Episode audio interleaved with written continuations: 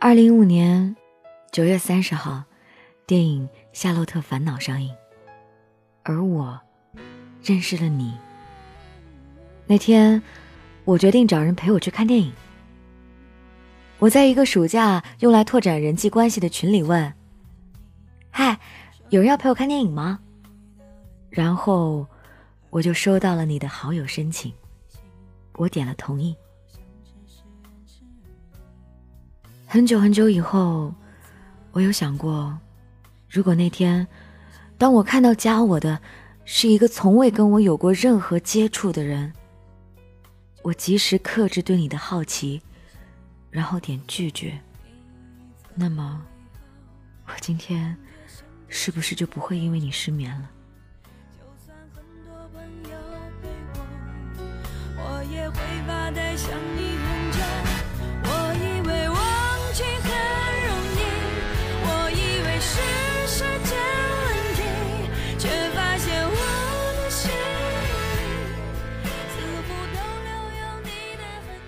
我还记得。那天你说的第一句话是：“嗨，我在电影院，你要来吗？来的话，我先帮你买好票。”我同意了。当我室友听说我要跟一个从未见过面的男生看电影，他表现得很焦躁，他怕我被你卖了，他怕你对我不尊重，我被他说的都害怕起来。我动摇了，我找借口放了你的鸽子。然后跟他一起去一座桥上散心。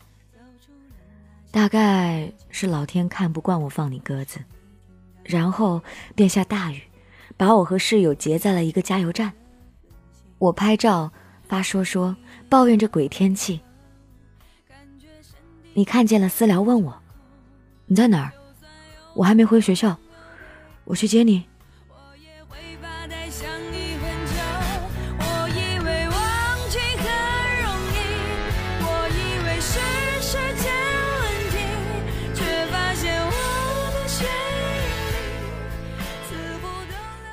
我感慨，学校怎么会有你这么好的男生？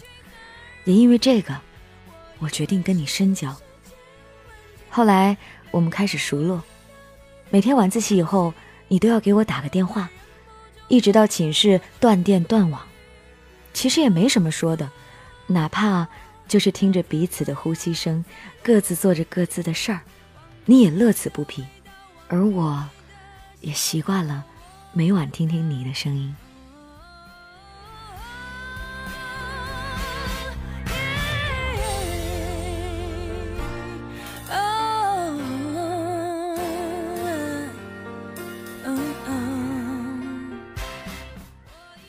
你把刚从家带的水果送来教室，晚上打电话，我说一句我想喝酸奶，第二天我桌子上就会出现你送的酸奶。每个有雾霾的早上，出门前你都会提醒我戴口罩。你陪我上课上晚自习，你做着一切男朋友应该做的事儿，而你却不是我的男朋友。我们放假一起去吃饭。一起去看电影，一起逛街，做各种情侣应该做的事儿，而我们却不是情侣。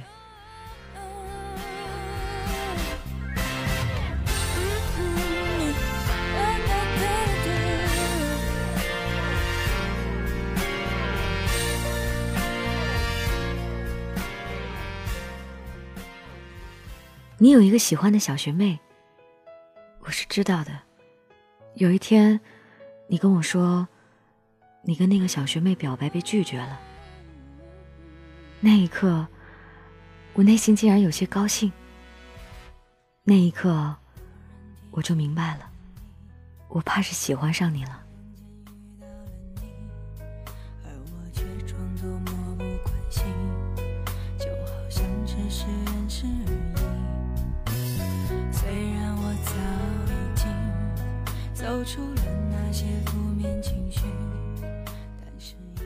一个晚上，我俩一起吃完火锅，步行回学校。你比我高，我跟你说话要仰视你。我看着你的时候，突然发现你也在看我。对视的那一刻，我突然想踮起脚吻你。我尴尬的转头，转了话题。回到寝室，你跟我说：“你知道吗？刚刚我差点低头吻了你。我以为你也开始对我有点喜欢了。”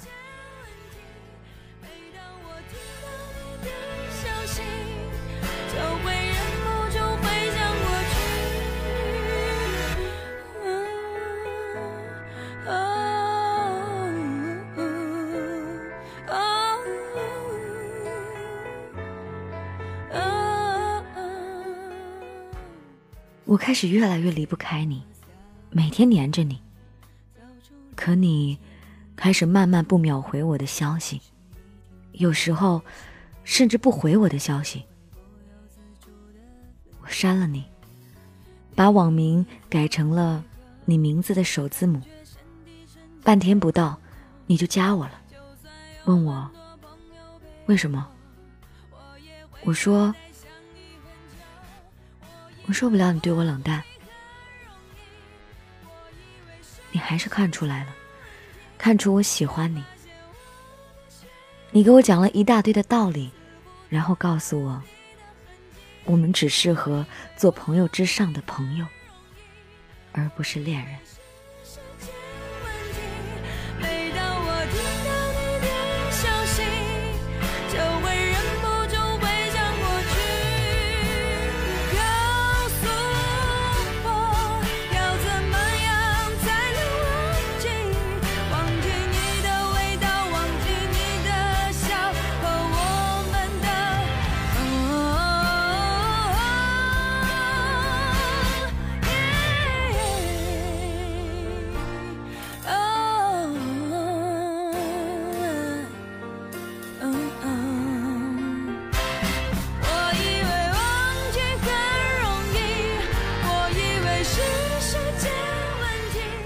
你开始冷处理这件事儿，你开始躲着我，而我也不好意思再去打扰你。我们躺在彼此的好友列表，却不再联系。我们互赞彼此伤感的动态，却不再关心的问一句：“你怎么了？”我记得有一次电话里，我问你：“如果有一天我们闹掰了，该怎么办？”你说，怎么会？我一语成谶。F 先生，今天我写完我们的故事，就结束了吧。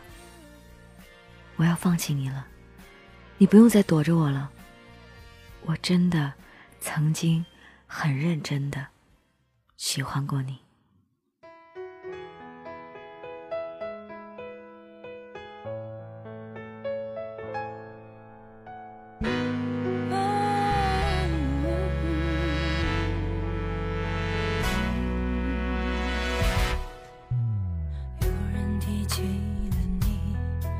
我的偶然间遇到了你而我却装作漠不关心就好像只是认识而已虽然我早已经走出了那些负面情绪感谢这位朋友分享他的凡人故事。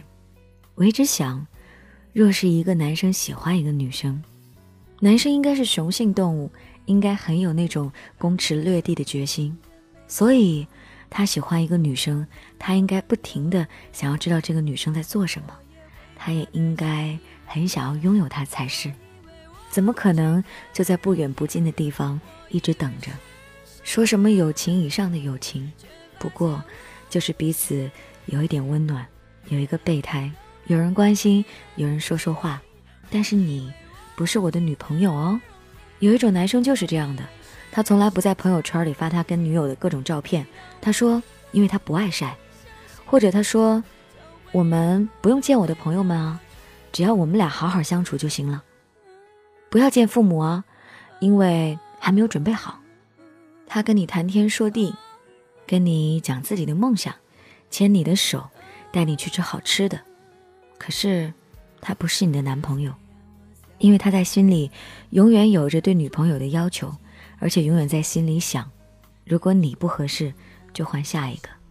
真正爱你的男生，他会愿意把你介绍给他的每一个朋友，介绍给他的家人，向全世界宣布这个女人是我的。如果他没有要宣布，他只是没想跟你谈恋爱。那些说着借口，我上一段感情被伤得太深了，我还不想谈恋爱。其实的意思就是。我并不想跟你谈恋爱，那些什么我还没有准备好，不想跟你谈恋爱。我爸爸妈妈逼我结婚，我不想跟你谈恋爱。所有一切都是借口，所以啊，别相信，开始你的新生活吧，加油。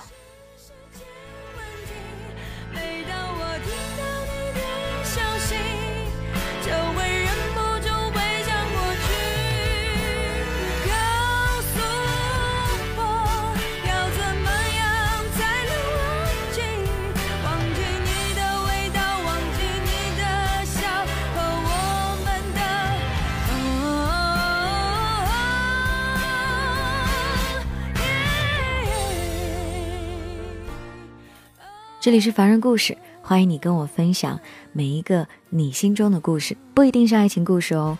我也听到了订阅号的留言跟我说，为什么总是爱情故事？其实我也很想收到各类的创业的故事啊，儿童时期的故事啊，或者一些搞笑的故事啊，悲伤的故事，不一定是爱情故事哦。可是我收到的百分之九十几，全部都是爱情故事。